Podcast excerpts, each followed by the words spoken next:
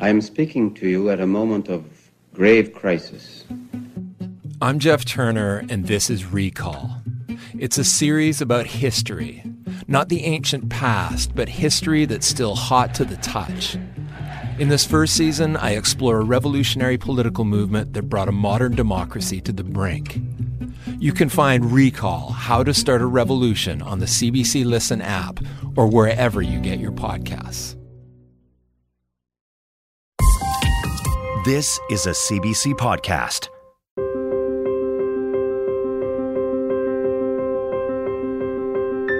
Hi, I'm Rebecca Zandbergen in for Piya Chattopadhyay. Welcome to the Sunday Magazine podcast, featuring the stories we first brought you Sunday, October 1st on CBC Radio.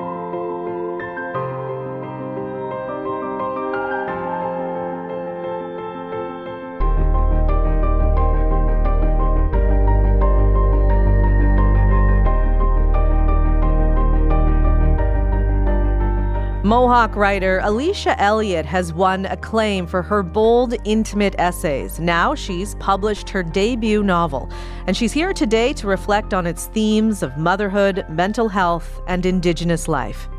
Later on, Saskatchewan's premier says he'll use the notwithstanding clause after a judge halted his government school pronoun policy.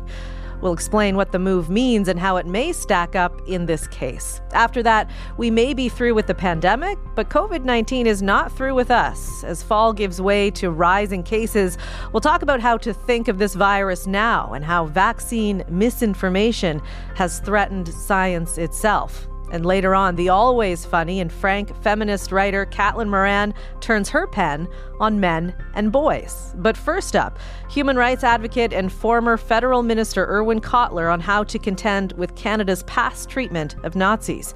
That's all starting right now on the Sunday Magazine podcast.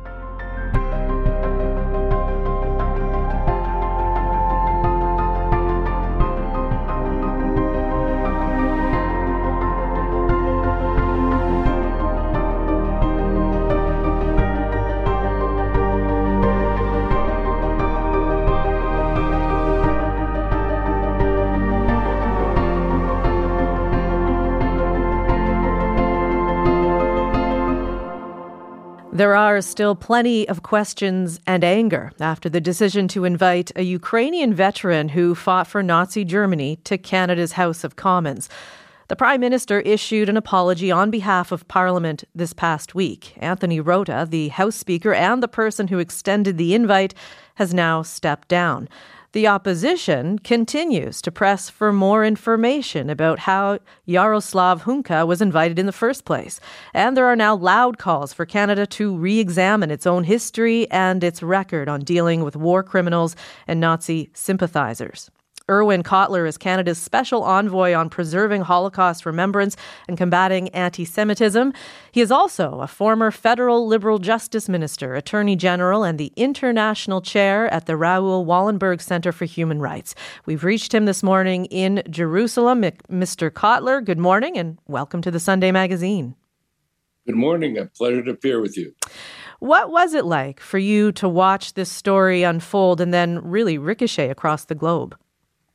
Well, for me, what was so dramatic about it was not not only that a standing ovation was given to a Nazi war criminal, but the question that remained still unaddressed was how did he get into Canada to begin with? How is it that he was able uh, to continue uh, with the ongoing impunity? And this raised the larger uh, question, which was the subject of the Deschênes uh, Commission of inquiry, the whole question of the imperative of bringing suspected Nazi war criminals to justice. Now, the Deschênes Commission, uh, before whom uh, I appeared, had some dramatic revelations. Uh, we knew, for example, because of the Deschênes Commission, that the cabinet committee at the time in, in Canada, in the aftermath of the Second World War, quashed orders in council to deport Nazis from Canada at the same time as it adopted orders in council to keep Jews out, reminding me of what my late uh, colleague, Professor Irving Abella, said that in the aftermath of the Second World War, it was easier to get into Canada if you were a Nazi than if you were a Jew. And this uh, process uh, continued uh, unabated. Uh, we've had, for example, in 1962, a cabinet memorandum again uh, warning against bringing Nazi war criminals uh, to justice and accusing Canadian Jews of seeking revenge against Germans and comparing what they called the racism of Canadian Jews who were seeking to bring Nazi war criminals to justice to the actual uh, racism of the Nazis themselves. Astonishing. Hmm. But these were revelations from the Deschênes Commission. And that's why it becomes important now to open up uh, the archives of history so that all the redacted parts of that Deschênes Commission can become known and public. As they say, uh, sun, sunlight is the best disinfectant at this point. You're talking about the Deschênes Commission. That, of course, was following the 1980s. Lots of talk about how Canada was harboring Nazi fighters. This was the public public inquiry into that, and you served as counsel for the Canadian Jewish Congress on that commission.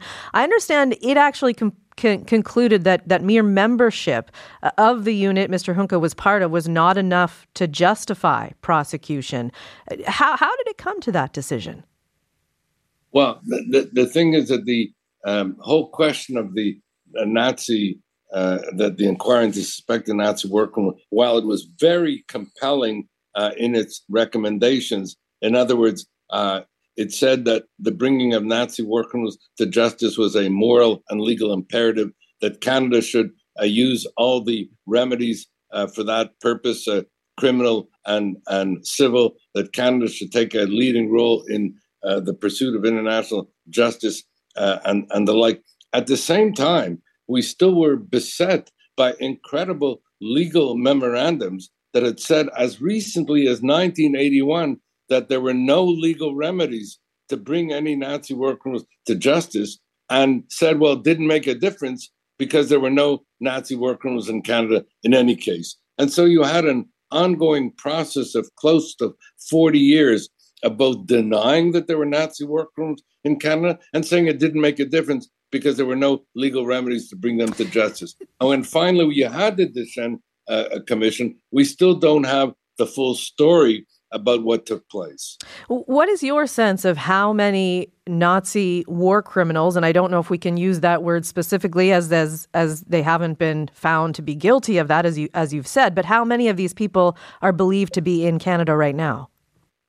Well, we don't know because uh, we never got the figures uh, to begin with, and that's why it's so important now that the uh, redacted parts of the Deschênes Commission uh, be opened up uh, to public knowledge and to uh, public scrutiny. There were different discussions as to how many suspected Nazi war criminals there were in Canada. Some said there were hundreds, some said there were thousands. And so uh, you had a large spectrum in terms of the of the numbers, uh, but at the same time, as I said, we never got to the full appreciation of what were the the facts, and we never got into a full appreciation of the astonishing, uh, in effect, cover up that went on for close to 40 years of denying that there were any suspected Nazi war criminals of justice, and then adding to it that it didn't make a difference because there were no legal remedies to bring them hmm. to justice. So at this point, we need to, as I say, open up the archives of, of history and shine that sunlight of disinfectant. T- tell me a little bit more about Mr. Hunka and the division that he fought with, because there there is some uh, complications, I think, in the history of, of what he was doing. And I, I wonder your take on all of this. Well, my, my take always is that, you know, we, we have to deal with the facts. And I, I think one of the problems that we had is that the, you know, the uh, Galicia division, which was a division that both collaborated with and uh, participated in uh, uh Nazi uh, war crimes, there too, uh, the whole truth about this division, about the complicity in Nazi war crimes uh, has not entirely uh, been opened up. Um, and so this is something that is part of, as I say, the need to open up uh, the archives of history. There have been some astonishing things that even the Deschênes Commission, with its revelations, you know, dramatized. uh, but we never got the full truth. For example, you had situations where the, the Jews themselves were blamed for even seeking to bring Nazi criminals to justice. And the Canadian government was, quote, warned by a cabinet order in council, warned against, quote unquote, pandering to Jewish revenge, as if the very request to bring Nazi war criminals uh, to justice was in itself, quote unquote, inherently racist, no different from what the Nazis had perpetrated against the Jews. These were some astonishing and dramatic revelations, but the full appreciation and disclosure of the facts and, and the law has yet to be revealed. Do, do, you think it matters because the division he was part of, some some people joined that. In part, it's believed, say historians, was that you know Ukraine was under the control of the Soviet Union, which were massive oppressors at the time, and they thought if we could join this unit, uh, perhaps we can get rid of the Soviet Union. Is it does that is that relevant in any way? Well, no, I I don't think that that is relevant if people were you know complicit uh, in, in, in crimes. Uh, I think where it does become relevant now is in another dimension, and that is because of what took place uh, in the dramatic revelations in the Canadian Parliament. This is now being weaponized uh, by uh, Putin's uh, Russia today to support their false denazification claim against Ukraine now and to justify their criminal aggression in Ukraine as if this is part of a denazification process. So there's there's two things going on here. Uh, one is the imperative uh, to know the truth about the whole history of suspected Nazi war criminals in Canada and why it took so long uh, to take action and why the action that was taken remained imperfect. The second thing is not to allow the whole thing to be weaponized by Russia, and that's why I've recommended elsewhere that Canada take the lead in the establishment now of an independent international tribunal to look into the question of Russia's criminal aggression against Ukraine so that they can't use these false denazification uh, claims. And again, the whole uh, imperative here is to open up uh, the archives so that we can sign, shine the sunlight of disinfectant and, and truth about what really went on so that we can have a better understanding today both of the imperative to deal with suspected Nazi criminals who may still be remaining in, in Canada and the imperative at the same time uh, to bring Putin's Russia to justice. Yeah, and we'll talk more about that in a minute. But but I'm curious what you think in the meantime should happen to Hunka. I understand we've heard from officials in Poland that they're hoping to extradite him, but Canada doesn't have a formal extradition agreement with Poland. So how what how do we deal with him at this point? Well, you know there are d- different ways of uh, dealing uh, with it. Uh, there, there is the question of the extradition, which the Deschênes Commission at the time said that was the best and preferred uh, remedy if there was an extradition treaty in place or an agreement related there too that could be established. The second thing, of course, is the remedy of of uh, a deportation, and that's another remedy that would be available uh, uh, to Canada. The third, although this would be much more difficult at this point, would be one of uh, criminal prosecution. I'm Rebecca Zandbergen in this morning for Piya Chattopadhyay on the Sunday Magazine. My guest is Irwin Cotler, international human rights lawyer, former cabinet minister, and Canada's special envoy for preserving Holocaust remembrance and combating anti Semitism. I know, Mr. Cotler, you have a long history of work in Canada and abroad on issues of genocide and war crimes. You've worked extensively on the Rwandan file as well. W- what are the greatest challenges of defining a war criminal? Criminal and, and then bringing some kind of justice when, when there's time and, and geography may not be on your side, of course? Well, you know, um, our section 11G of the Canadian Charter of Rights and Freedoms, which is the only international law expression in that regard, said that uh, retroactivity uh, shall not avail as a defense against prosecution where the crimes are criminal uh, under international law according to the general principles of law recognized by the community of nations. So, in effect, uh, there is no uh, ground for estoppel or no ground uh, for withholding because of the passage of, of time uh, the need for bringing a Nazi war criminals to justice.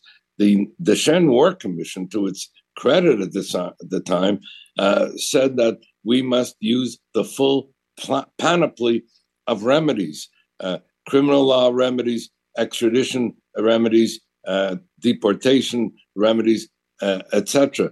But while it was very strong in terms of the panoply of remedies that were recommended, uh, at the same time, the actual implementation has left much uh, to be uh, desired. And I think that Canada has to make the issue of bringing Nazi war criminals uh, to justice a priority on its justice agenda as a matter of principle and policy. The fact that it has not done so is reflected, among other things, in the fact that the budget for bringing uh, war criminals to justice has, has remained unchanged for over uh, 25 years. So it does not exactly reflect a priority in this issue. And we have yet uh, to really engage in the criminal law remedy. The first time we ever uh, initiated a criminal law prosecution for a for war crimes with respect to a and you mentioned you references a Rwandan uh, war criminal. And even here, you know, there's only been uh, two prosecutions in the, in that regard. So when you look at the number of hmm. regrettably and tragically genocides taking place in the world today, and the paucity of prosecutions engaged in uh, by Canada, even though we've adopted a War Crimes and Crimes Against uh, Humanity Act. Fact, I was a co-sponsor of that legislation uh, uh back in the year uh, 2000. 23 years have elapsed, and we have, in fact, engaged in very few criminal uh, prosecutions. Hmm very few application of the remedies available. I, I, am curious how, how how do you define a war criminal? How do you prove it when, for instance, the Deschênes Commission found that you know Hunka being part of this division that fact alone does not make him a war criminal, says the Deschênes Commission. So, w- what are the variables uh, any commission, any court would have to uh, adhere to, to to define someone to be guilty of that? Well, they would have to demonstrate that, in, in fact, uh, uh, he was uh, knowingly a part of a criminal, uh, in, in, in this instance, a criminal group that had uh, participated in uh, war crimes and crimes against uh, humanity. And we know that, in fact, that that had been true with regard to the SS Galicia uh, division. The question then would be, of course, of connecting what the division had done uh, to the person's membership in that division and what knowledge they had of the criminality that was taking place and what participation they had uh, in that criminality and whether the mere membership uh, in the division would them itself uh, qualify uh, for uh, that kind of criminality. So there are various number of variables to be determined here. But the main problem that we've seen has been that across the spectrum, there was very few suspected Nazi criminals that were ever brought to justice, regardless of the panoply of remedies that were available uh, for that purpose, criminal and civil, and that that has continued to the uh, present day. And so, if we want to make the pursuit of international justice a priority, uh, then we have to, in fact, implement uh, what we committed ourselves to doing rather than just have it on the statute books. And you, you, talked earlier about how Canada was known to be an easy place to get into, easier potentially if you were a Nazi than a Jew. But but but why? Why did that happen? Why did Canada become known to be a place where you could safely come as a Nazi to Canada? Well, you know, it, it began very soon after the Second World War. Astonishingly enough, in 1948, uh, the uh, the United Kingdom government called upon Commonwealth countries like Canada uh, with a dictum, and I quote from 1948, that the time had come to bury the past. And Canada was asked, among others, uh, not to proceed with regard to bringing Nazi war criminals to justice, in part because the geopolitics had changed already at that point. So while Holocaust as survivors were, were languishing at that time, uh, right after the Second World War, trying to get into Canada and, and the like. Uh, we were adopting positions to uh, keep the, the Holocaust survivors out at the same time as we were letting suspected Nazi war criminals in. That's what accounted for what uh, Professor Irving Abella uh, himself stated that it was easier to get into Canada if you were a Nazi than if you were a Jew. But then you had a succession of astonishing cabinet memoranda, orders and council that quashed, for example, uh, deportation orders against those who had uh, collaborated uh, with uh, uh, the Vichy uh, criminality. And at the same time, we're continuing to admit suspected Nazi workers to Canada. So it was giving immunity on the one hand, incentivization to come into Canada on the other, and keeping Jews out at the same time, and then even blaming Canadian Jews if they sought to bring Nazi workers mm. to justice or sought to have Holocaust survivors brought in. I want to talk a little bit about Russia, and I know you've been very forceful in the, about the need to hold Russia accountable for its crimes in the Ukraine war. And you talked about how uh, Russia has sort of weaponized this this Nazi talk and and harboring Nazis in Ukraine and and talking about denazifying Ukraine. Uh, from your view, what is internationally? I mean, what is the responsibility to to hold Russia to account, and and how how do we do that? Well, you, there have been uh, prosecutions that have been brought uh, within the International uh, Criminal uh, Court uh, with regard to those that have been engaged in what's called the uh, abduction and, and forced kidnapping of, of Russian children. But the larger crime of aggression, which is the sometimes spoken to as the mother of all crimes, is not under the jurisdiction of any particular jurisdiction that now exists or remedy that now exists. And that's why, in order to charge Putin and the military and political leadership uh, of Russia involved in the organization and the planning and the execution of the crime of aggression, the mother of all crimes, as said, upon which have become attendant all other war crimes and crimes against humanity. We need to establish this independent uh, international uh, tribunal. There is precedent and principle for this. We've done it with the International Tribunal for, with regard to Sierra Leone and, and the like. A number of us have been involved in advocating for the establishment of this international uh, tribunal. Canada is a member of the core group that has supported this, but its uh, advocacy has been uh, less uh, public and assertive than it should be. And that's why we've called upon to, to take the lead in this regard. Uh, Mr. Cotler, we don't have a, a, lot of time left, about a minute, but I am curious, just before we go, what what you make of how Canada has dealt with this whole file and and, and our, our track record of, of harboring war criminals and, and where we go from here at this point. Well, I think that our track record uh, has frankly uh, been, if, if you look at the whole historical record uh, from the end of the Second World War, then it was it was a shameful track record. That the Deschênes uh, Commission exposed uh, a good deal of, of that uh, shame.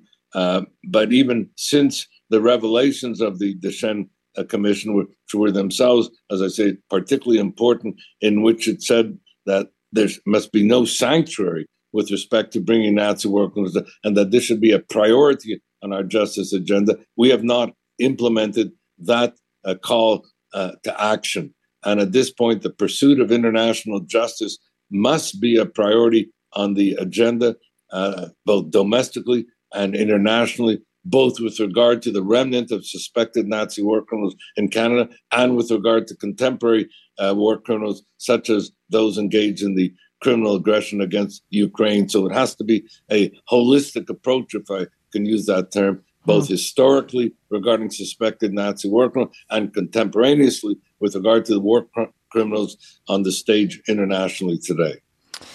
Irwin Cotler, thank you for speaking with us today. Good speaking with you. Irwin Cotler is an international human rights lawyer, former cabinet minister, and Canada's special envoy on preserving Holocaust remembrance and combating anti Semitism.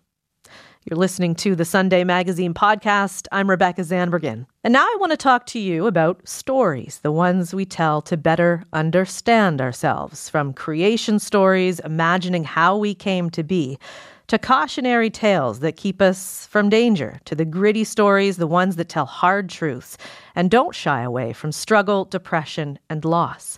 Alicia Elliott's new novel, And Then She Fell, mixes all of those elements. It follows her acclaimed essay collection, A Mind Spread Out on the Ground, which explored growing up between her Mohawk and non Indigenous heritage in the US and Canada, in and out of poverty, grappling with her mother's mental illness and her father's abuse.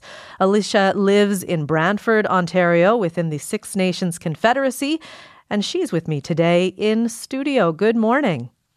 Good morning. So, the character that is central to this story is Alice, and she's a, a, a, new mother. She's struggling with postpartum depression. I understand this is a story that you have been writing for a long time. Yes, very long. How did it begin? So it started when I was in my undergraduate creative writing program and I was trying to think of what I wanted to write for my short story that I had to submit. And one of the things that was really formative um, prior to going to university, I had already been accepted and everything. I had applied, but I had gotten pregnant when I was 17 and then gave birth when I was 18. And so I had my son in late July, and I was supposed to be going to university in September. Mm. And so we're very fortunate in that my husband's mother took on caring for our son like full time basically and then I would come home as soon as I was done classes on Friday, my dad would pick me up and then I would stay until as late as I could on Sunday and then like keep going back and forth. And the whole time I was like, I really I felt so much shame and everything, but I, I thought it was like a calculated risk that I needed to take. So it would be better in the long run if I did this now and then we figured everything out since it, seemed to work out that way. But um, while I was in university, I wanted to do the most I could for my son. So I was pumping breast milk mm-hmm. and then I would store it in like a little freezer to take home on the weekends for them to mix with the formula to try and like, you know, have those nutrients and everything. And it was such an alienating experience because I was 18 and a mom, and every four hours I was back in my dorm room, you know, pumping breast milk, and everyone around me is like obviously 18 year olds who are, you know, having fun having parties, you know what I mean, going out. And like it was so clear how different that experience was. And even when I did feel comfortable enough to share with people that I was a mother, I noticed like there was like a pulling away mm. of of it. And so like this idea that, you know, mothers are boring. If you want to talk about your children, how dare you? You're like that's so boring. you know, that's not interesting. There's nothing intellectually stimulating about the experience. And I also felt that when I gave birth, like even physically, my whole body had changed in ways that I felt I was totally unprepared for, even having read all of these things. And the month and a half that I was at home with my son was so disorienting in ways that like it almost felt like you know i always say it, like it felt like i was tricked almost. Like mm. about what that experience was like. Yeah. And so i kind of channeled all of that into writing a short story about how hard it is to be a mother those everyday realities and really pushing back against this idea that there's nothing intellectually stimulating or interesting about it because it's so formative. Like it's it's so difficult. You're keeping a, a child alive. That per, that child relies on you. You're being pushed to all of your limits, and you've just given birth too. So your body is, mm-hmm. you know, in this state of healing from like a major trauma. So mm. that was kind of where the story started. And then, of course, it just kept getting longer. It felt like it was never finished. So it just kept getting bigger yeah. and now it's a novel. Yeah, and now it is a novel and in it Alice talks a lot about her she seems to believe that the baby hates her. Yeah. Uh, how does that come to be? I mean, it, there's a lot about nursing in there, the baby unwilling to take her breast and, and, and being what she perceives as unhappy. I mean, what, what, where did that come from? As I kind of hinted at, for me personally, there was, it was difficult because once I had gone to school, when I came back, and if I were trying to nurse, it was so much easier at that point for my son to drink from a bottle. And so it was like a very, very back and forth thing. And there's something that's so visceral about that connection between a mother and, and a child who's nursing. And so it feels like there's some sort of intent there, even though there is absolutely no intent. It's just a baby, right? The baby doesn't know. And so, but it, it's so emotional and so connected to what you what we perceive to be good mothers to be or to be able to do to magically make sure that their child is never crying and always happy. And that's what a good mother is. And so I think that it's easy, especially when you're very tired and exhausted, to kind of have those thoughts circle back and be like, this is my fault. I'm doing something wrong and my baby can tell you know, that kind of mm-hmm. fear and paranoia. Alice struggles a lot with whether or not she's doing the right things, if she's a good enough wife, if she's a good enough mother, if she's a good enough um, indigenous person in honoring her ancestors in that way. I mean, and she straddles two worlds. She's married a white man and she's moved into the city. I mean, how how did you sort of write a character that is straddling these two worlds and how much did you draw on your own experiences in doing that um I think it felt very natural because I didn't grow up on the res. I didn't grow up on Six Nations. I grew up in different places in the States and then eventually moved when I was in high school to Six Nations. And so going from one to the other, you're able to see more like why can't we have running water? Why can't, you know what I mean? Like, literally, as soon as you drive off the res, all of the houses are connected to a water line that the federal and provincial government fight over who is responsible for funding as soon as there's a reservation line. And so, seeing that, I was just like, why is it like this? You know what I mean? And you are aware of that when you grow up on there, but like, it was just so jarring to go from having to have not, or having not, I guess. Um, so, to do that, it was very clear that, you know, there are these differences. And when I was in high school, all of the kids who are, who are going to high school on Six Nations have to be like bussed out because there aren't high schools on the res. So when I was going to school in Brantford, it was like they had no concept of what life was like, even though we were right there. They had no concept of what was going on or the struggles or anything like that. And so it was very apparent to me that, that these things were happening. And that, so there was automatically that straddling just going to school every day. Mm-hmm. And so I think that, you know, having that, but then having it magnified by being displaced to Toronto, it, it doesn't seem like it's that far, but it is so far and when you don't have like your community around you because at least when we were going to high school we would come back home and like there's your community right everybody understands what you're going through and that isn't the case really when you're kind of living in another city. So I think that that kind of dynamic is just like really amplified when you're going from res environments to non-res environments. Mm-hmm. And Alice is is sort of struggling with um, seeing and hearing things. It's sort of unclear in the book um, what is happening to her. She keeps hearing uh, Pocahontas, the Disney's Pocahontas, um, and and and speaking to that character eventually becomes uh, another name and another. Uh, so I'm just curious in in all of this. I mean, how how did you decide that you want wanted to write about a woman who's who's struggling with her sense of mental health. She thinks, and it's not clear really what's going on. So there's um, a probably terrible coincidence in that there was a point where I realized I wanted to kind of have more thriller horror elements added to it, and it occurred to me that other than postpartum depression, postpartum psychosis is something that's not really well understood or really even talked about. And so I started doing research into that and found that most women who had experienced that didn't know it was a possibility either.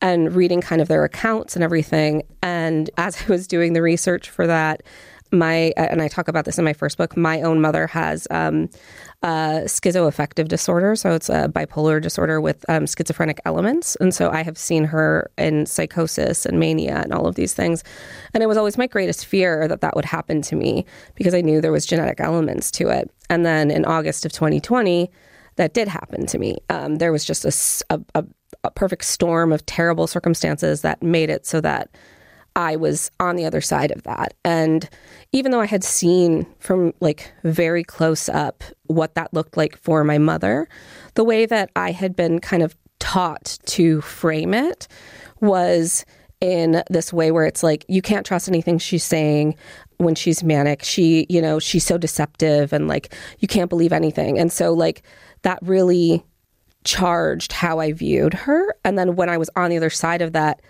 that was all being leveled against me. And so, knowing that and knowing how I, I, had assumed all of these things about what it would be like to be in that state, and even having read other women's accounts of this from the inside, it still didn't prepare me for what mm. it hmm. actually was like. So, what did you learn? Well, it, it I think that it felt like it was almost like transparent overlays of reality. And so I could see and understand and comprehend well everything that was going on in what everyone else would consider like real life. But there was a second thing that was on top of it. And I was aware that other people couldn't see uh, or hear or whatever, but it felt like it was still real. And so I think that that this idea that oh, well, I was lying about this or that and the other thing. And I was like, no, I'm not lying. Like, I, I have proof of this, but no one would believe anything that I said because I had the psychosis. And it was like they thought I couldn't understand what was happening around me. I could understand. Like, I, I have vivid memories of how all of it went down and how terrifying it was to, even more so than, than the psychosis, was how people were so quick to dismiss and dehumanize me. And it was like all of the things that I had done to try and build my own reputation, they just were thrown out the window as soon as, you know, oh, she's crazy. And so that feeling, I think, was something that was really, really transformative in terms of how I looked at the situation and the character and how I wanted to portray it and what I felt was responsible in terms of portraying that. It, it, you know, it, people will draw comparisons between your life and Alice. Do, does that bother you, or do you do you feel as though you know you, are writing a fiction book? That's what authors do. Yeah. Um, but did, did I mean, how much is it sort of something that you at least drew from your own experience? Well, I think it's funny because I already wrote a nonfiction book. And so it's just like, um, if I wanted to write another nonfiction book, I would have written another nonfiction book. But what I thought was so transformative and so important to me about it being fiction was that whereas in my real life, all of these things that had befallen me, I couldn't change those things, but I could change those for Alice. I could make it so that her family did believe her, or like parts of her family did believe her.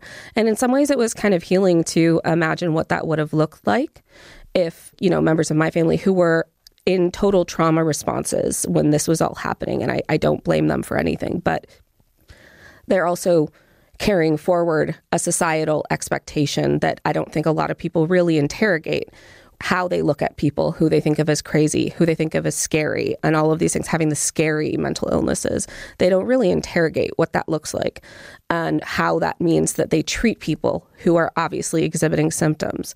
And so that was something that I was very aware of as I was writing kind of the the difference between them and you know like none of the things that happened to Alice in the in the novel have happened in my life. I had like my experience of psychosis and mania was very different from her experience. But those inner feelings, that understanding of once you see it, now you can't unsee how someone perceives you because of this. And then whenever you look around and you see, you know, even walking through the streets of Toronto, if someone is having a mental health crisis, how everyone turns away, how everyone laughs. And you know, even though it's not Alice is not me, I, all of that emotion and understanding and, and everything went into her her emotion and understanding. I, am sorry you you went through all of that. It, it sounds. I mean, it's not. You know, I think a lot of people will will resonate with the words that you're saying. H- how are you doing now? Um, I'm very fortunate in that I haven't had another episode so I'm I'm good in that regard. Um, and it, and the other thing is is like I think people have this assumption that once you're no longer in that state that you can see everything clearly. But the thing that was so unexpected for me was that when you're in a state like psychosis or mania, everything you're doing makes sense. You understand everything. And so if someone is doing something and you interpret it in a, ter- in a particular way, you know why that is.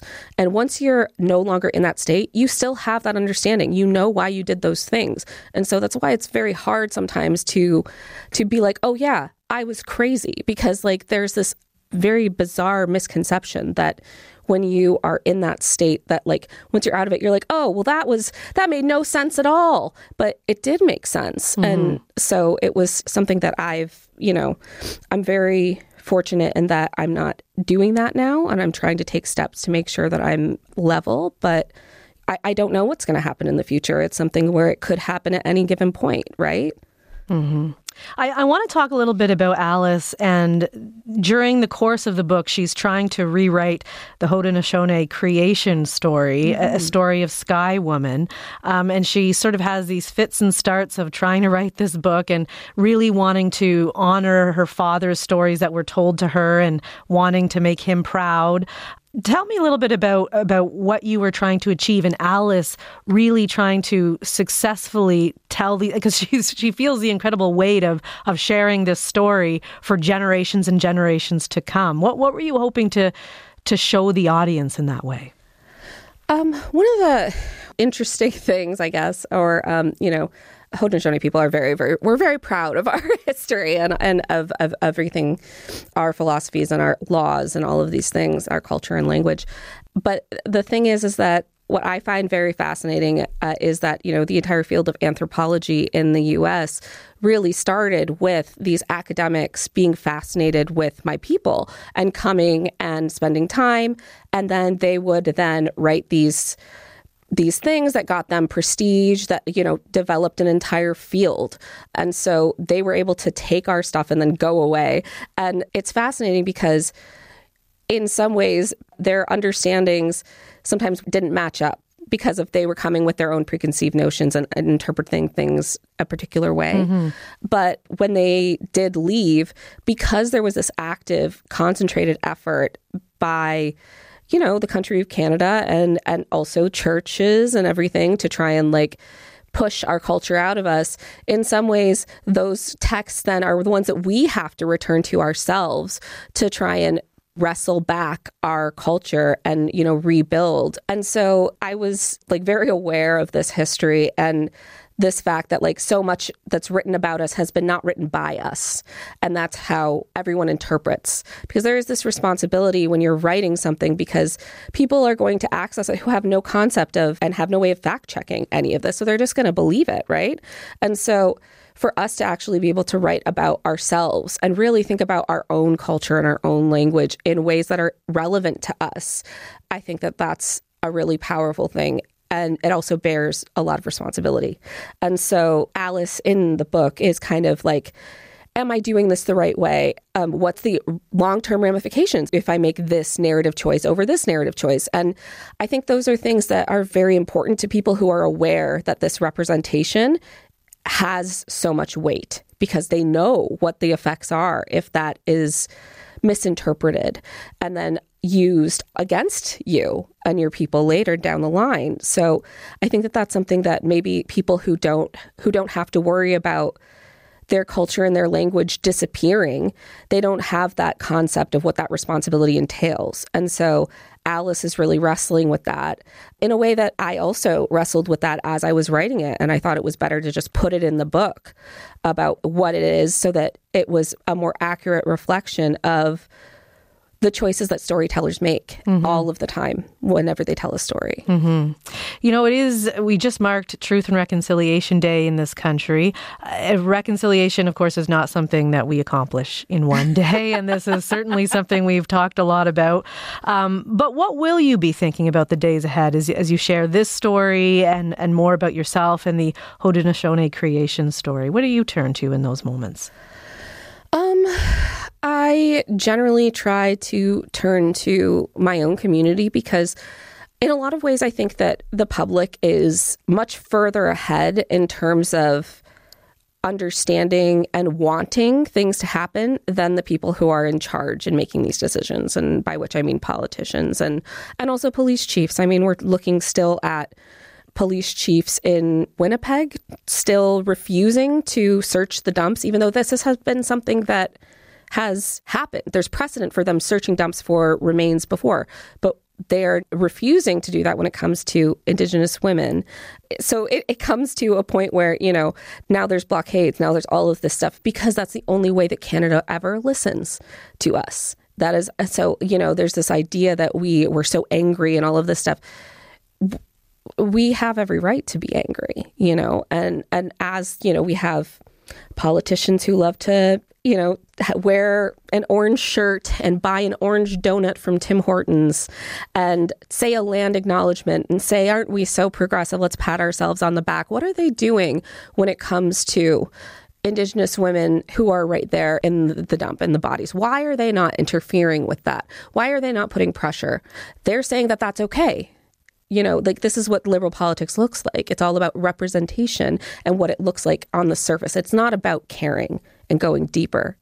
They love the idea that we can buy reconciliation with an orange t shirt and a donut, but they don't like the hard work of actually having to reckon with how systemically this continues to happen by their allowing people to continue to do these things and devalue Indigenous people. And that is the truth. And I am hoping that people are going to really think about the truth and come to terms with it because this is why, how it happens. By death by a million cuts although only it's not um, it's not cuts to us.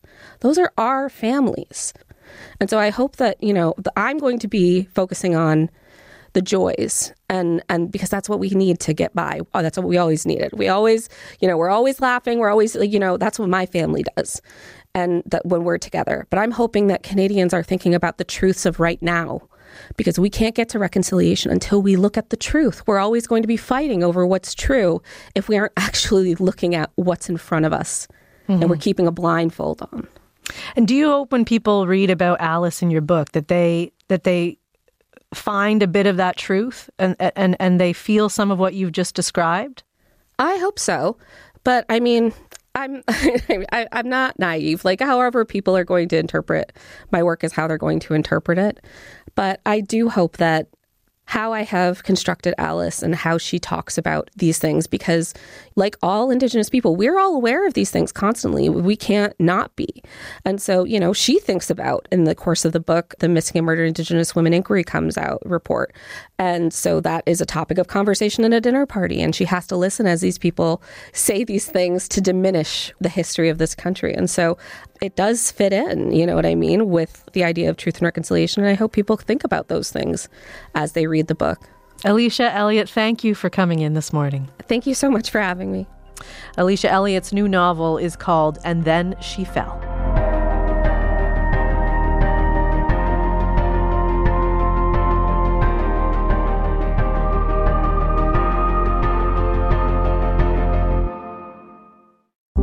The climate is changing, so are we. I'm Laura Lynch, and I host What on Earth. That's CBC's Climate Solutions podcast. Twice a week, we take you around the world to find the people who are trying to build a better future for all of us. We explore Indigenous science, new technologies. We talk openly about mental health and climate anxiety. We also take your smart questions all the time. Come find What on Earth wherever you get your podcasts. Some call it the nuclear option in Canadian politics. Others think it is a useful tool. I'm talking about the Notwithstanding Clause, a mechanism in the Constitution that allows governments to temporarily override or bypass certain parts of the Charter of Rights and Freedoms. And now Saskatchewan Premier Scott Moe has said he's prepared to use that option after a judge ordered a pause on Moe's new policy on gender identity in schools. Now, that policy would require schools to get parental consent if a student aged 16 and under wants to change their name or pronoun. Carissima Mathen is a University of Ottawa professor and an expert in constitutional law. Good morning. Thank you for joining us. Thank you so much. Carissima, I want to get to the ins and outs of the, the notwithstanding clause. Uh, but first, what was your reaction hearing that, that the Premier would invoke this? Well, I wasn't as surprised as I would have been, say, five years ago. And indeed, the once the uh, lawsuit against this policy was announced, I believe the premier said at that time he would be prepared to invoke the notwithstanding clause. I was maybe a little surprised that the decision was taken just in the face of an interim injunction, which doesn't decide the actual charter issue, but was the court's decision that it was appropriate to, as you say, put a pause on this policy um, to maintain the status quo before the policy while the actual charter issues could be hashed out. I think we can call that a, a, fairly striking move by the government to, to not even wait for a court ruling.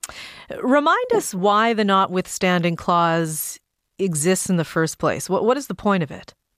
Well, the notwithstanding clause was an addition to the constitutional package that was negotiated by uh, the prime minister of the time and the provincial premiers in 1980, 1981. Uh, there were a number of pre- premiers who were uh, very concerned that the addition of a charter of rights, to, so to entrench certain personal liberties and freedoms within our constitution, would significantly entrench on their powers, their provincial powers. And so they were concerned, they were suspicious, even in some ways, of what the effects of that could be. And so they were resistant to the entire package. And so one of the things that brought a number of them on board was the addition of this clause into the charter, whereby any legislature, so that can be the Parliament of Canada or a provincial legislature, can declare that one of their laws shall operate notwithstanding a number of the rights in the charter. So the notwithstanding clause doesn't apply to all the rights in the charter, but it applies to many of the really important but hmm. the rights that people would, would really identify with like equality expression fair trial rights etc so so there are limitations though it sounds like well the notwithstanding clause can uh, only be invoked for laws that the province has the authority to pass. It has to be an express declaration. So it has to be very clear that they are invoking the clause. And then they have to specify which of the rights they um, wish to uh, override, if you will. Included in that is the uh, limit that it can't be used retroactively. Other than that, there really aren't a lot of limits. It's in mm. place for five years it can be um, reenacted um, at, at, that time an unlimited number of additional times. Now, right off the top, you said you weren't as surprised as you may have been. You know, previously, historically, we, we didn't use it as often, but in the last five years, you, you suggested we've seen it being used more often. T- tell me a little bit about that.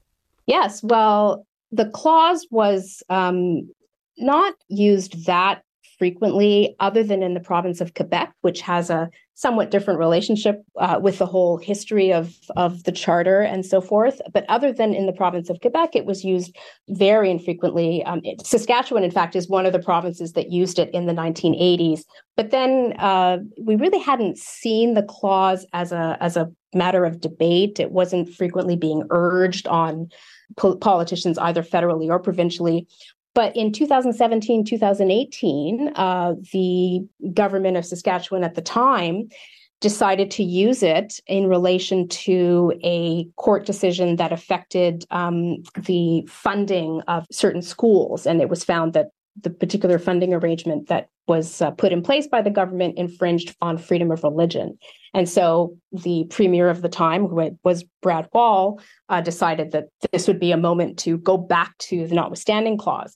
It was then also um, really being uh, discussed in the province of Quebec, and it was invoked on two occasions there one in relation to religious clothing, another in relation to uh, a new law protecting the status of French.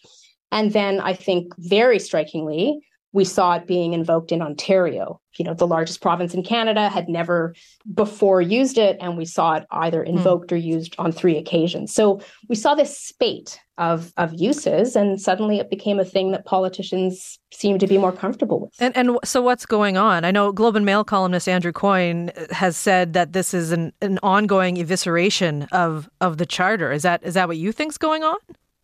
Well, I think what's going on is that uh, once you start to push on that door and you see what the consequences are, because the thing about the notwithstanding clause is that we only have one judicial precedent on it, which is uh, a case from 1988 called Ford.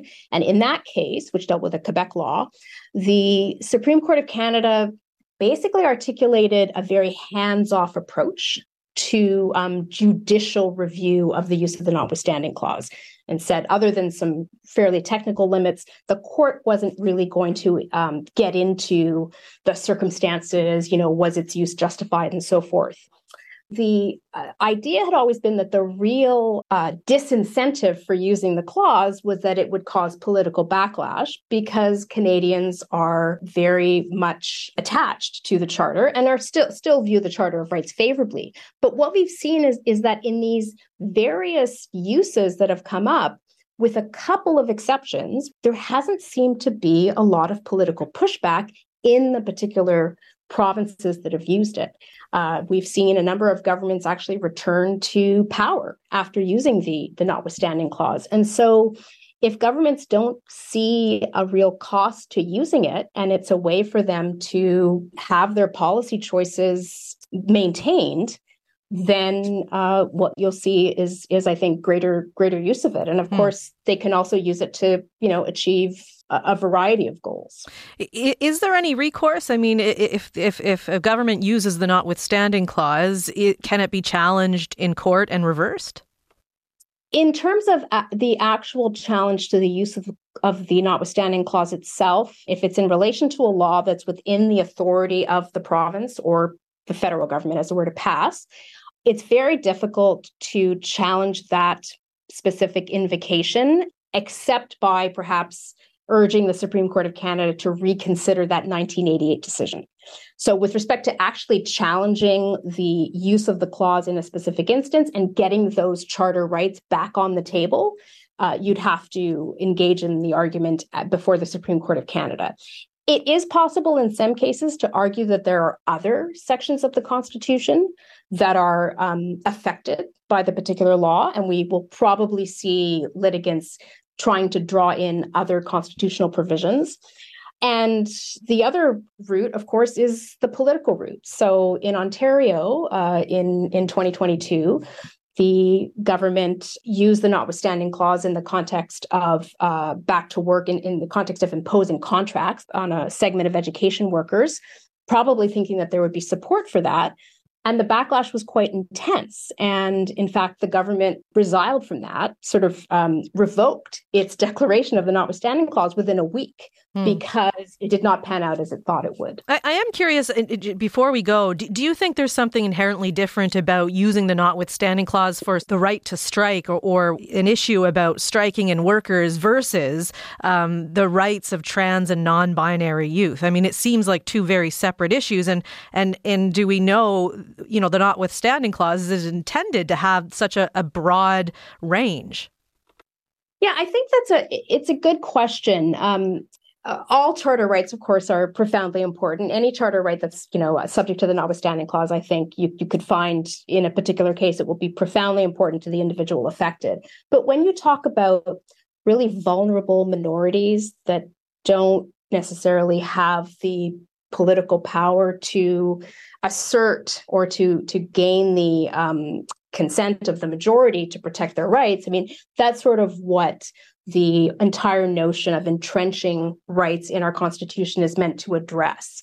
And so we have to be careful that in, in some of these cases there may be conflicting rights. You know, people don't necessarily view the situation in the same way. But when we are talking about these very, very small groups of people that don't have a lot of power in a particular society, we want to be careful about when we use something like the notwithstanding clause. And in particular, the idea of using it so that you remove the opportunity to make arguments about the rights in a court and at least to get the guidance from the court as to whether, in fact, there is a charter violation, that's something that should give us pause too, because that seems to really be moving us towards a, a very different um, universe in which we we you know understand how our rights operate. H- have we lost our way with the notwithstanding clause? I think you know it's certainly being used in in more ways and more dramatic ways. I think we need to acknowledge that it was put in the Constitution, so you know, it's it's hard to argue that it's illegitimate in a constitutional sense, but this entire saga, I think, is bringing up some really fundamental questions about what is the relationship between rights and legislative power? What is the role of the courts in our constitutional order? What is the role of people, of populations, when they are um, faced with these kinds of decisions? You know, what are the kinds of things that people will value and find important and will advocate for. Uh, these are really almost, I would say, almost existential questions for our country. So it's a it's a very sobering moment, I think, um, for all of us. Okay, Carissima Mathen, thank you for your time this morning. It's my pleasure. Carissima Mathen is a law professor at the University of Ottawa. I'm Rebecca Zandbergen in for Piya Chattopadhyay, and you're listening to the Sunday Magazine podcast. October has arrived, and with it comes cold and flu season. COVID 19 cases are on the rise again across the country, and that has some doctors worried there could be a repeat of last year's triple demic that saw hospitals flooded with COVID, flu, and RSV patients all at the same time. Health officials say the best bet in avoiding that is a renewed push to get Canadians vaccinated and boosted. But between COVID fat fatigue and anti vaccine misinformation still resonating with some, convincing people to roll up their sleeves could be a challenge. And that's one that Dr. Peter Hotez knows well. He is an American pediatrician and virologist who gained prominence during the pandemic for debunking anti vaccine conspiracy theories, not to mention his signature bow ties. His new book is called The Deadly Rise of Anti Science A Scientist's Warning. Dr. Hotez, good morning and welcome back. Uh, good morning. Thanks for having me. Of course. I just want to start to, to begin this conversation with the lay of the land as to where we are right now. I know we're seeing sort of steadily rising numbers of COVID going up in both the US and Canada. I mean, what are you worried about as we as we head into cold and flu season? Yeah, well, first of all, it's it's hard to really know because we're not monitoring it nearly as well as we used to, but we are seeing a pretty steady increase in uh, COVID hospitalizations since the summer. So we reached a low point, uh, a nadir around late June, early July, and, and then it's been going up pretty steadily. So the numbers are on the rise, uh, both in hospitalizations, wastewater testing, positivity, both in the United States and in Canada. But a couple of things about that. First of all, we are starting at a very low level, uh, the lowest level we've seen in a long time. So even though the numbers are going up, it's still less than it was in 2021, 2022. So, so that's potentially good news. And in the U.S., it's actually started to plateau a bit. Not, not I haven't seen those numbers plateau yet in Canada, but in several parts of the U.S., it has.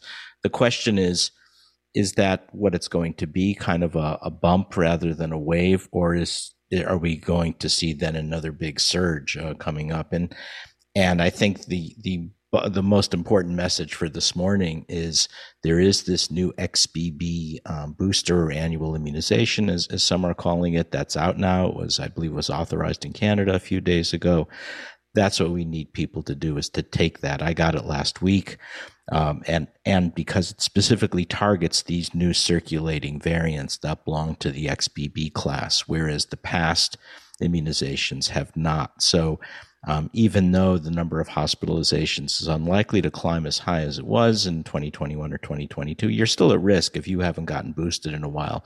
So get this new XBB mm. immunization. How how deadly is COVID right now in comparison to to the flu, for instance? I mean, at which point do we equate the two in in the way in which we we deal with it?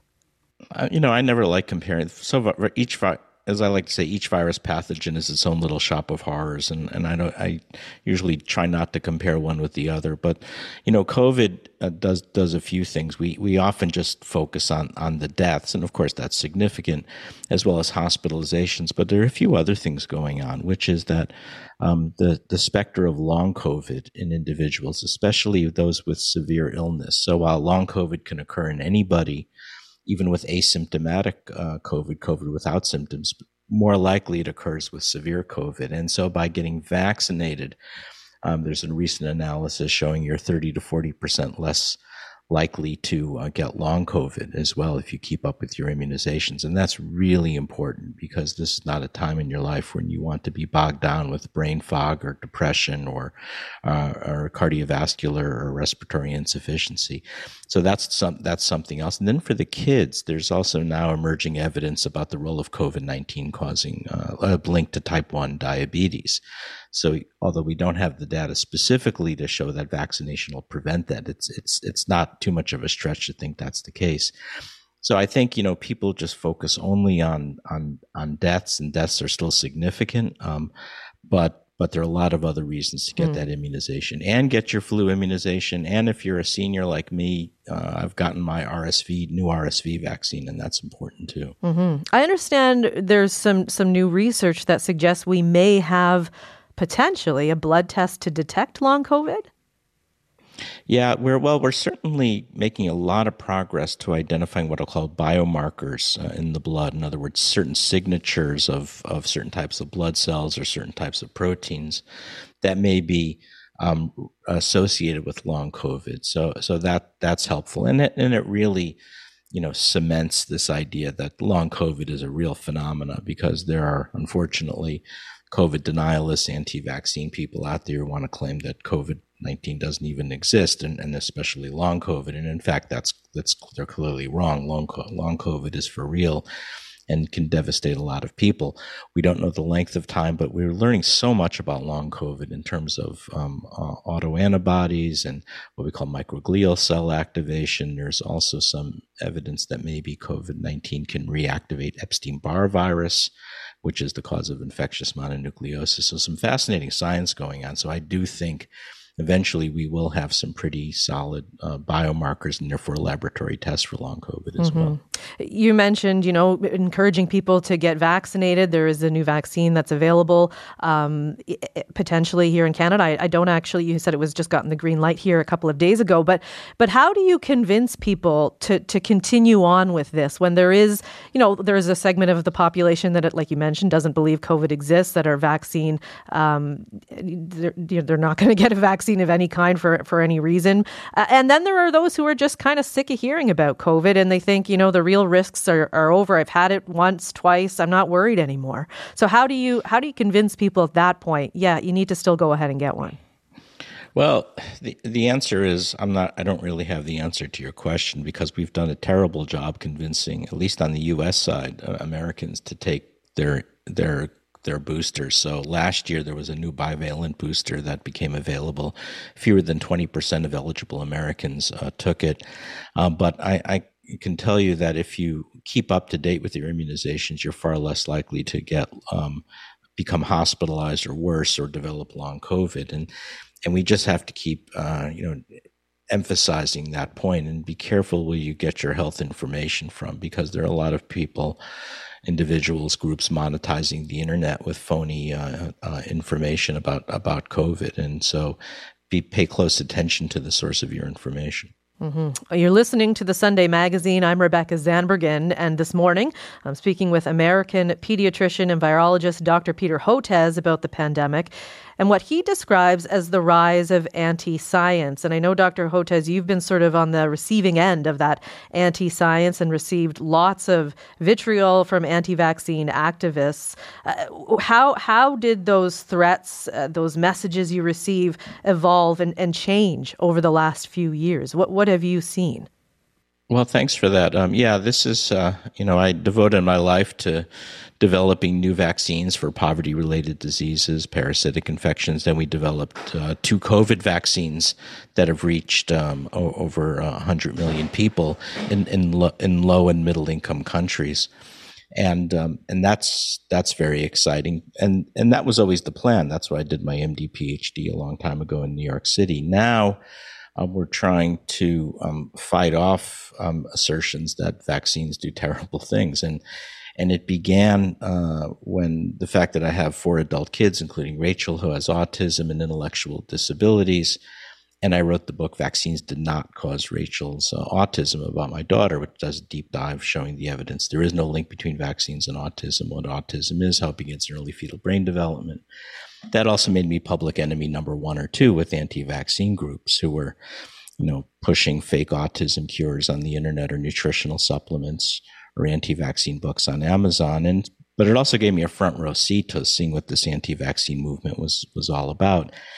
And then about six, seven years ago, it took a new twist. It, it took a political turn. It turn in the United States, especially here in Texas, it got adopted by um, uh, by the far right, uh, what we called here the the Texas Republican Tea Party, and we even had a, a PAC, a political action committee, supporting anti-vaccine groups, and and that's what's come off the rails uh, in the U.S. during COVID nineteen. Um, in Texas alone, during our Delta wave in the last half of 2021 and the BA1 wave in early 2022, an estimated 40,000 Texans, 40,000 needlessly perished because they refused a COVID vaccine during the Delta wave when vaccines were more than 90% protective and um, and and widely available. And in the U.S., my estimate is around 200,000 Americans uh, losing their lives uh, needlessly.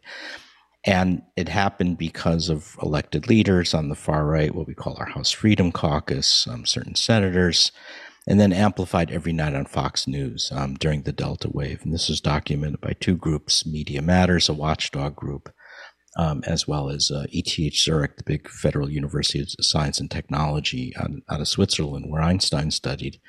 Um, every night um, on the nighttime Fox News anchors, they falsely discredited the effectiveness and safety of vaccines, and, and people bought it. They were victims of, of this targeted political campaign um, against vaccines, a disinformation campaign, and and and I think the the bottom line is we call it misinformation or infodemic, and and I don't like using those terms because it implies it's just some random junk that appears out there on the internet. It's not. This is organized, it's deliberate, and it's politically mm. motivated, and it's predatory, and people uh, accepted it and, and, paid for it with their lives. And, and, and how do we stop that is, is a big question. I wonder then why why did you refuse to debate presidential candidate? He's a, a Robert F. Kennedy Jr. anti-vaccine conspiracy theorist. You were uh, invited by Joe Rogan to debate uh, Robert Kennedy Jr. on on the program. Why why did you turn that down then?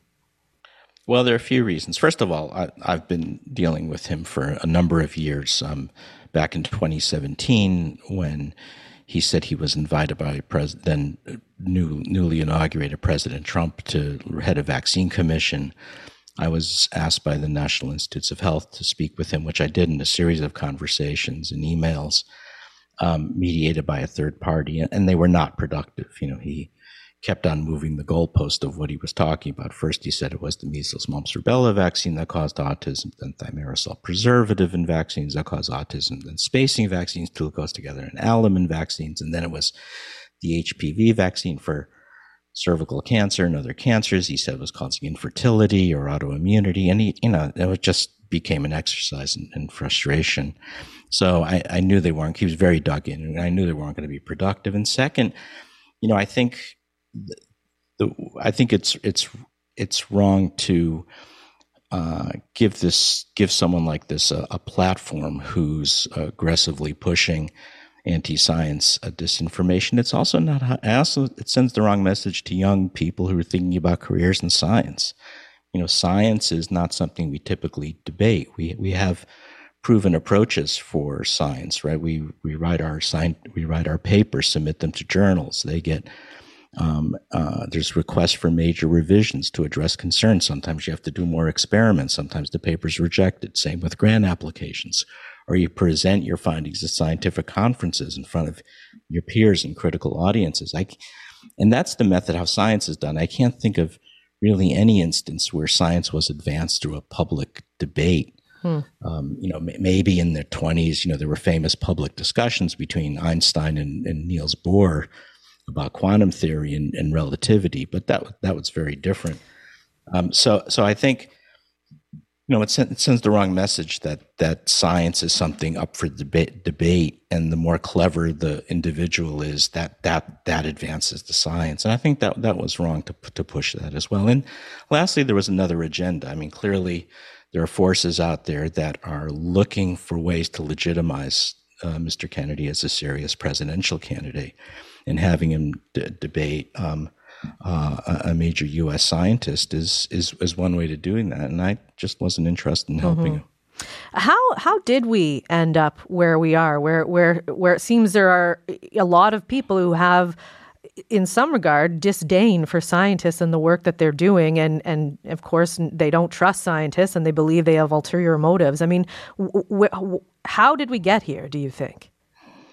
Well, I think the the you know there, there's often a lot of finger pointing at the scientists saying that, that we're not communicating as well or often as we should, and and the, the quality of our communications is inadequate, and and that may be partly true, but it shouldn't it shouldn't override the overwhelming reason for this, and that there was a, a targeted and predatory attack on both science and scientists, and so now what's happening, you know, with my pointing out that 200,000 Americans needlessly perish because of this targeted campaign, you're instead of seeing a pause for self-reflection, you're seeing a doubling down.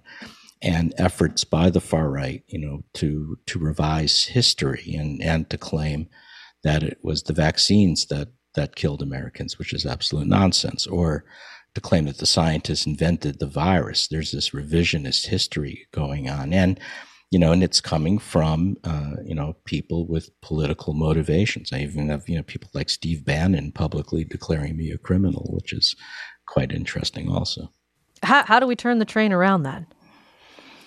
Yeah, that's the hardest question at all. And, and one of the things, so I'm going to give you now a very long, I don't know the answer to your question answer, which is um, that this has become a political enterprise linked to political extremism on the right, linked to authoritarianism. And so the health sector and the science sector is clearly fumbling. They don't know what to do. And so you start seeing efforts to talk to the social media heads about switching up computer algorithms or putting out more uh, quality, more more information about uh, vaccines and more information about the science, and all that's good. But it doesn't get to the core of this, which is that there is a nefarious element seeking actively to discredit science and scientists. And now it's it, it's it's globalizing, right? This has moved up into Canada. It's moved up into it's in, in in Central and Western Europe. It's even affecting now immunizations and vaccine uptake in low and middle income countries. So I had a meeting with Dr. Tedros, the head of the World Health Organization, at the end of last year to signal the alarm that our whole vaccine ecosystem is now at risk. Does it get does it get worse before it gets better? Well, it's I, I see this continuing to accelerate at least until the 2024 election. I mean, the, the pitch and the volume is just extraordinary right now, and, and the pile on from from these same sources. So I don't see certainly I don't see it getting better um, up until the up until next year around this time. What happens after that is is anyone's guess. I think you know what we're going to need to do is find a way to to take this on and, and confront it and, and try to counter it. But it's going to need the scientists can't do this alone and, and, the health sector can't do this alone. We're going to need our elected leaders to stand up to this and say, you know, at some point we, ha- you know, we, while everyone is entitled to their views, even extremist views, I have no issue with that. Somehow we've got to find a way to uncouple the anti-science from it because that one's going to kill you, um, and and it has. I mean, we're not. This is not some theoretical or academic discussion. Two hundred thousand Americans died because of this, and and and and now it's become a lethal societal force right up there with global terrorism or nuclear proliferation or cyber attacks or anything else that we put devote infrastructure into combating. I think we have to do the same for anti science. And, and that's the case the book makes. Okay. Dr. Peter Hotez, we will leave it there. Thank you for your time this morning. Thank you. I really appreciate the opportunity. Dr. Peter Hotez is the Dean of the Baylor College of Medicine and co director of the Texas Children's Hospital Center for Vaccine Development. His new book is called The Deadly Rise of Anti Science A Scientist's Warning. You're listening to the Sunday Magazine podcast. I'm Rebecca Zandbergen. For anyone who is not familiar with the British writer Caitlin Moran, I definitely start to introduce her and her work by using an F word Funny, to be sure, also frank and fearless, but first and foremost, the word I'd reach for is feminist. Just look at the titles of her recent bestsellers How to Be a Woman, More Than a Woman, How to Build a Girl, which makes it a little surprising that her latest is written about boys and men. It's called What About Men? And it presses plenty of hot buttons along the way to answering that question. Caitlin Moran, good morning. Oh, hello. Lovely to talk to you. And I want to try and make those hot buttons just a more look, sort of lukewarm, safe temperature. That's very much my vibe. Take a controversial thing and try and make it as safe as possible. Perfect. Love it. Okay, well, Caitlin, what what business does a feminist have writing about boys and men? What why did you do this? Well, I mean, because boys and men kept asking me, to be honest. Um, and at the start, it made me quite peevish. Um, I've spent the last sort of 10, 12 years writing about women and girls and feminism. And whenever I do a live event, I spend an hour talking about women and girls and feminism. And then either the second or third question I would be asked from the audience would be, yeah, yeah, yeah. But what about men? And at first I was like, I don't care. Like they seem to be fine. And it would be the ultimate irony of feminism, would it not, if women had to solve the problems of women and then solve the problems of men? Uh, but this question kept being asked, and it came to a head at International Women's Day a couple of years ago. Hooray! We get a day of our own. And uh, I'd gone in to speak to a load of 16 and 17 year olds in a college, half boys, half girls, to talk about the problems of women and girls. And the boys weren't having any of it. They were like, we always talk about women and girls. We're always talking about their problems. What about our problems? Women are actually winning now compared to men. Feminism has gone too far. And they were angry. And I'm always intrigued when you meet a cohort of people who are angry because generally angry people are scared people because anger is just fear brought to the boil. And I was like, well, what could it be that in the 21st century is making boys and men scared of women and girls? Like, what, what is it that they fear? And, uh, and at that point, I realized, well, that was the question I needed to ask myself and hopefully answer in, in my next book. So that was when I started to write What About Men? Mm-hmm. I mean, you just asked too. Don't they? They seem to be fine. I mean, what what what did you discover was wrong with men, and what what have they been so fearful of? Well, I mean, as people say, I went on a journey because uh, I did think that men were generally fine. But very early on in my research for the book, I found a very dolorous list of problems that affect boys and men. So, boys are more likely to be medicated at school for disruptive behavior. They're more likely to be excluded at school. They're less likely to go on to further education. They're more likely to become addicted to alcohol, drugs, or pornography, more likely to join a gang. Uh, more likely to be involved in violence. Uh, they make up the majority of the homeless population, the majority of the prison population. And in the UK, the leading cause of death for men under the age of 50 is suicide. So what I thought was going to be, you know, a sort of funny, you know, truthful, honest, you know, loving, warm, affectionate book about men suddenly took this turn into me using the word heartbreaking a lot, which was not a word that I'd expected. I think that is the the word that I use most in the book. I suddenly saw that we've got a whole host of problems with boys and men, and we don't have the network or infrastructure or even language to talk about men and boys and how their lives need to change and how maybe their role models need to improve in the way that we are so used to as women uh, and feminists. Like, kind of, if you have any problem as a woman or a girl, you can just type it into Google, and 30 seconds later, there'll be a TikTok or a blog or a movie or a song by Beyonce that will answer your question and solve your problem. and there just isn't that resource for men. We don't have a male Beyonce, and I think we need one. I, will get to some of that a little in a little bit, but to be clear, none of this is about some connection to feminism and feminism having gone too far, is it? No, well, I, I well, what I what I realized that when men are saying sort of feminism has gone too far, when you get those kind of sort of radicalized sort of people on the right who are misogynist who sort of hate feminism, I, I suspect that the, the suggestion that I make in the book is that they're actually envious of feminism because feminism is the only thing that women and girls have got that men don't have. You know, let let's be honest, like kind of clearly women aren't winning. You know, we still by any indice, you know, we have the pay gap. Uh, men still dominate in business, uh, in politics, financially, and we know that really dolorous fact that one in for women will be sexually assaulted or raped. So the only thing that women and girls have that men don't have that could make them think that women and girls are winning is feminism. We have invented this amazing thing that allows us to look at problems of gender and then, you know, share our problems together, confess these things in a supportive environment, name them, and then campaign to solve these problems. And men just don't have that. And I think ultimately that's what a lot of these guys who are saying feminism has gone too far, feminism is cancer. I think that's the ultimate un- emotion underneath it. I think it's it's actually envy. I think they're jealous of what we have.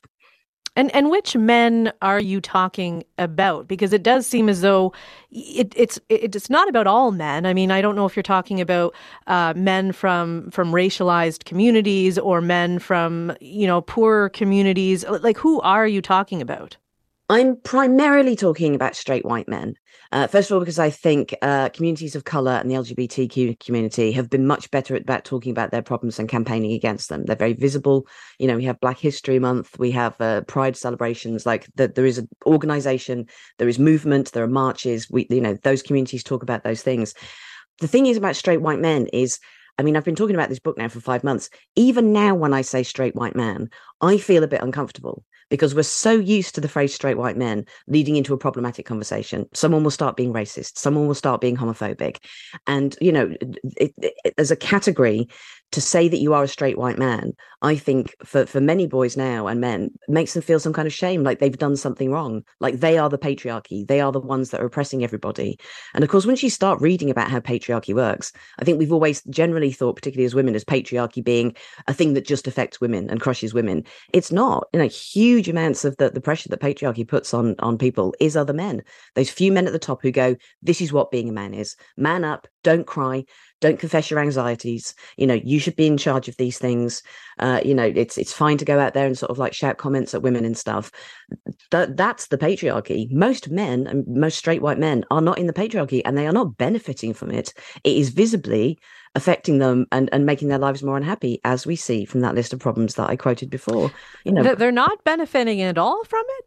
The patriarchy well, in the in the list of problems that I list there, I would say the the thing is with patriarchy. Obviously, there are advantage to being kind of the ruling classes, but it also means that you have you have the weaknesses of that uh, that classic idea of being a man. So you cannot share your emotions, you cannot talk about your anxieties, you cannot admit vulnerability or weakness.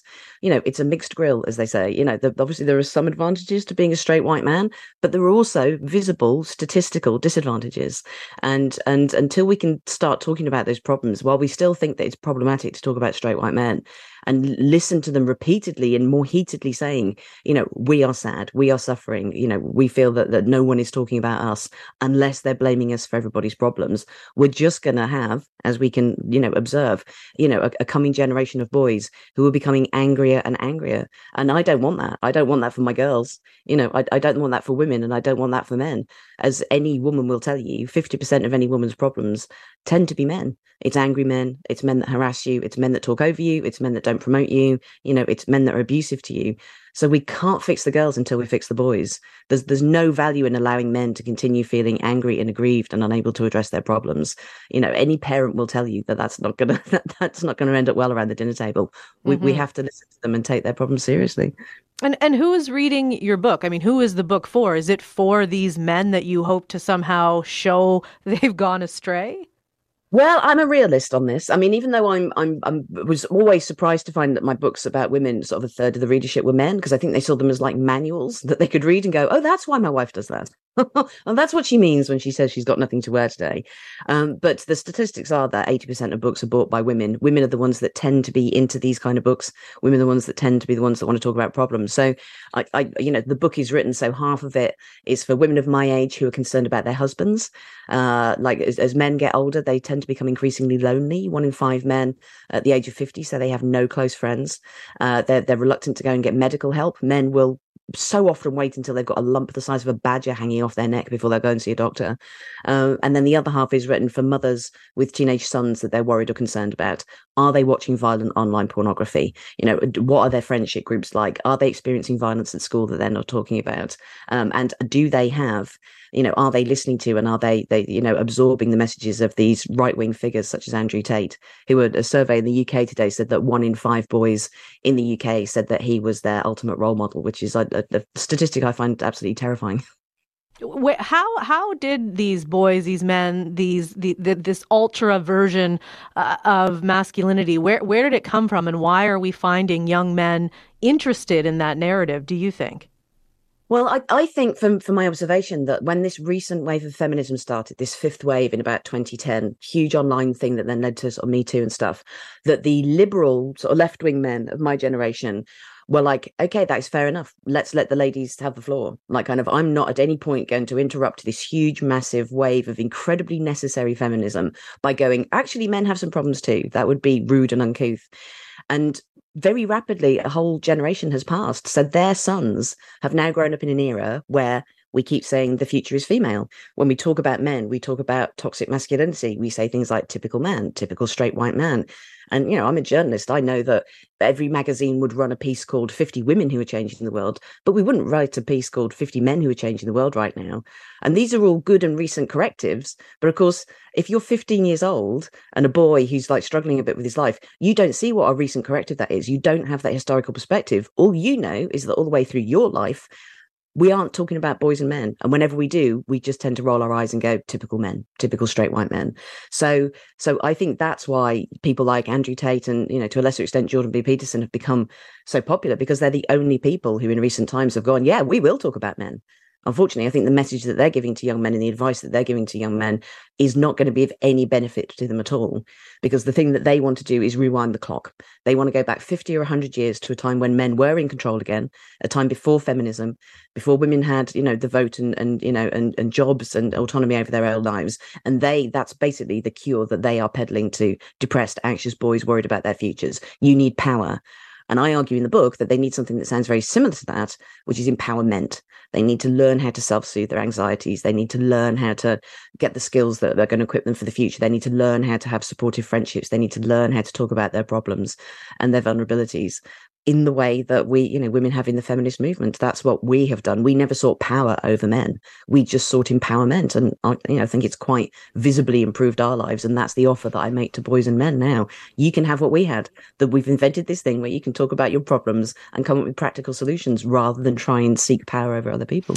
Sure, surely, you know, in all of this discussion, there will be those, you know, you talked about the eye roll. You're kind of thinking, well, come on. I mean, they, they've had the power for, for, for all of these years years previously and and and still do but but sh- so should we be worried about about them at this point? I mean buck up figure it out i don't know yeah, but that doesn't work. I mean, obviously we think that, don't we? But then if you say that to a 15 year old boy, like kind of who's, who's miserable and anxious and, you know, inhaling hours of Andrew Tate's life advice every, every day, that's not going to make him think about his choices. It's not going to solve his problems. And it just means that you've got these increasingly radicalized boys out there um, who, who, don't have anybody able to give them advice. And I talked to a really um, uh, fascinating sort of de-radicalizer, basically, of boys that have become immersed in extreme online misogyny, and he was saying that uh, you know, as liberal parents, I think we're often kind of like, if we find out our sons are into these kind of role models, we we will just immediately go, but this man is terrible. You shouldn't listen to this. And of course, no one ever gave up a hero because their parents said this guy's not cool. What you need to do instead is basically, uh, first of all, give them a really important life lesson that we all choose heroes when we're younger, that at some point we find out will let us down. We find out we have chosen the wrong heroes. And at that point, you have a really important decision to make in your life. You can either double down and go, no, this is my guy. It's a conspiracy theory, these evidences that are being presented against him. I still love this guy. Or you can do what you will have to do in your adult life time and time again, which is to allow your heart be a bit broken, realize that you've made a wrong mistake, and then go and find a better role model. And there are so many amazing role models out there for young men. But again, we don't when I think of a pantheon of feminist heroes, we're so good at putting out books called 100 Amazing Kick Ass Women from History. We're so good at kind of like celebrating our, our, female role models and goddesses. We're not really doing that for this generation of boys. We're just leaving them to go out there on the internet and find some sour, dark person who is basically going to ruin not only these boys' teenage lives, but the lives of the girls that are in their lives. Mm-hmm. I mean, I think part of the reason feminists, and you know, are so good at it is because they've been forced to, in the wake of just you know everything else that's out there, being a white man for so long, they they found ways to highlight things that were not a white man.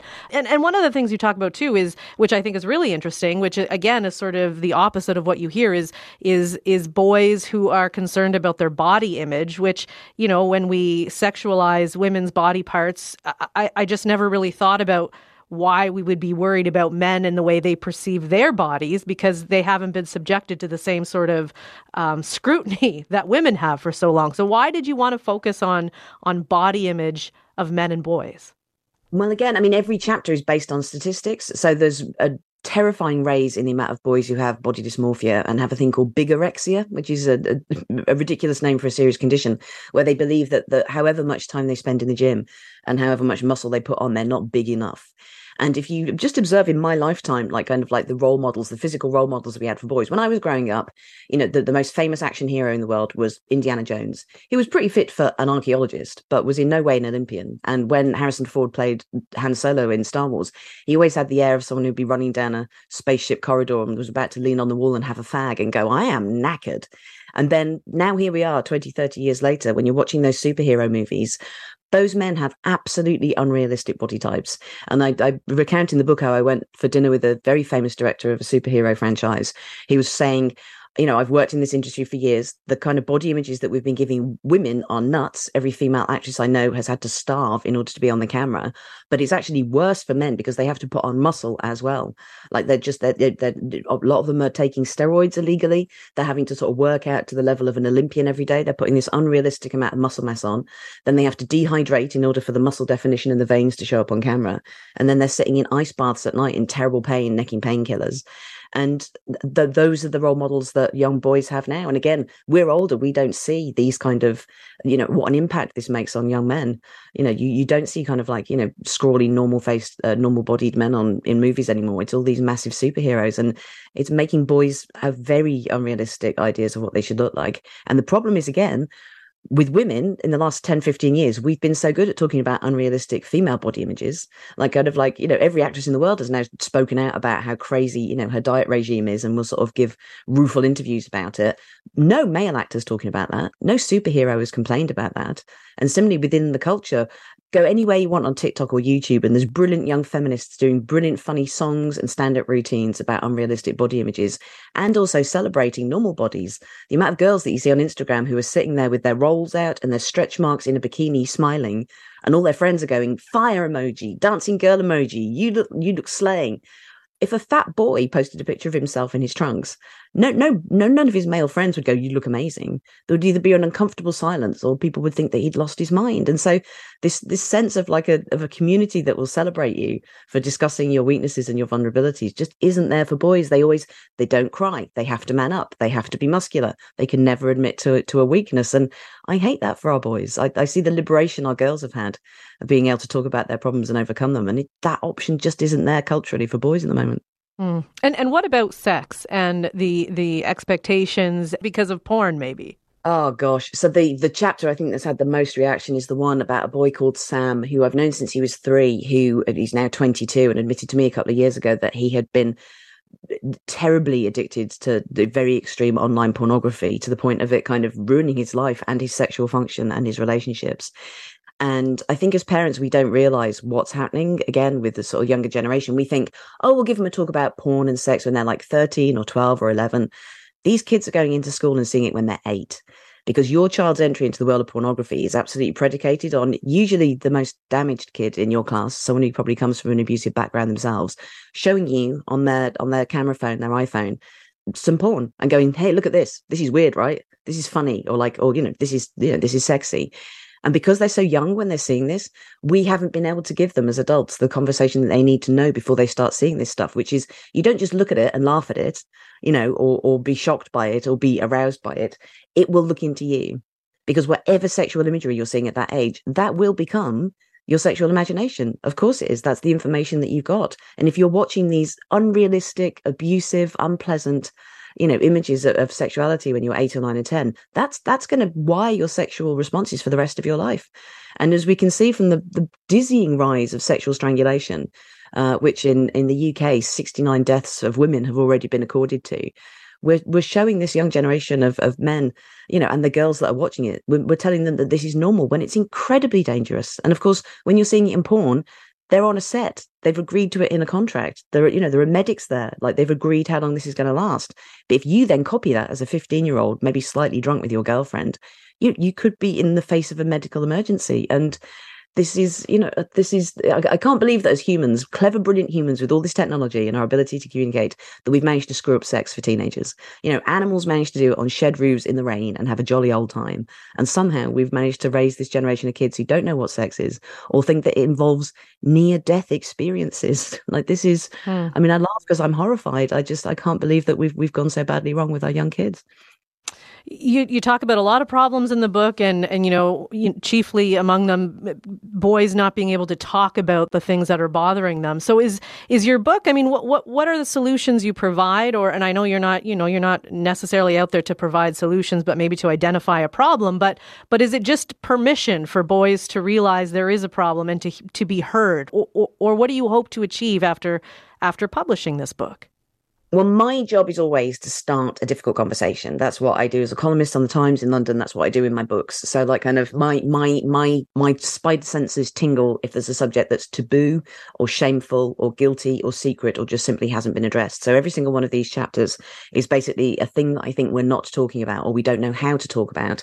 And basically, you get to blame me for starting a difficult conversation. You read this book and you go, "Oh my God!" Caitlin Moran says in this book that you know, ninety eight percent of teenagers' sexual primary sexual education comes from pornography. And then the best thing to do is to never confront a, a young person head on and go, Are you watching this? Because they'll just go, No. You have to go, Are your friends watching this? Like, do you know any friends who've seen this who are disturbed by it? Do you know any friends who've got a problem with this? And that will immediately usually start a conversation because when kids talk about their friends, they're really talking about themselves. And similarly, as well, there's a lot of research that sitting down and staring at a young man in the eye and trying to have an emotional conversation, they find that very difficult. So if you can start these conversations side by side, like either doing a task together, like going fishing or cooking or something, or, uh, you know, one of the best ones is in a car. If you're in the front and he's in the back, that's when you tend to be able to start those conversations because it just feels a bit more emotionally comfortable and sort of less confrontational. Um, but yeah, I think the, I mean, I've had so many parents coming up to me kind of like, I think the key ones that they seem to be uh, sort of like surprised by that hadn't occurred to them was one how young kids are watching pornography and how much we need to be talking to our kids as parents about that so that we can give them good information.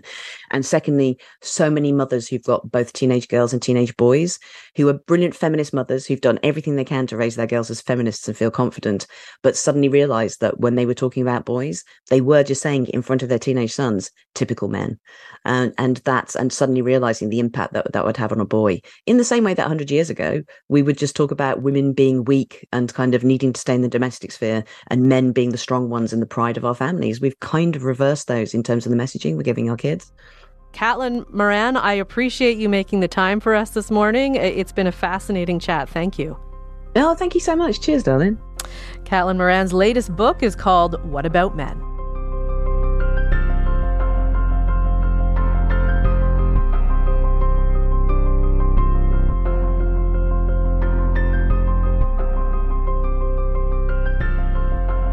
And that is it for this round of the Sunday Magazine podcast. Our producers are Latifa Abdin, Sarah Joyce Battersby, Tracy Fuller, Levi Garber, Andrea Huang, Pete Mitten, and Aronde Williams.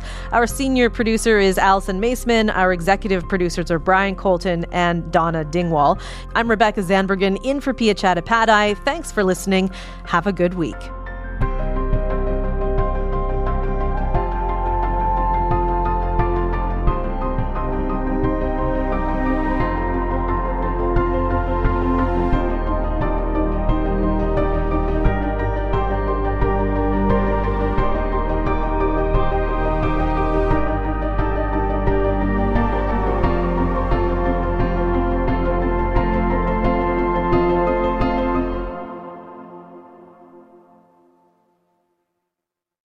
For more CBC podcasts, go to cbc.ca slash podcasts.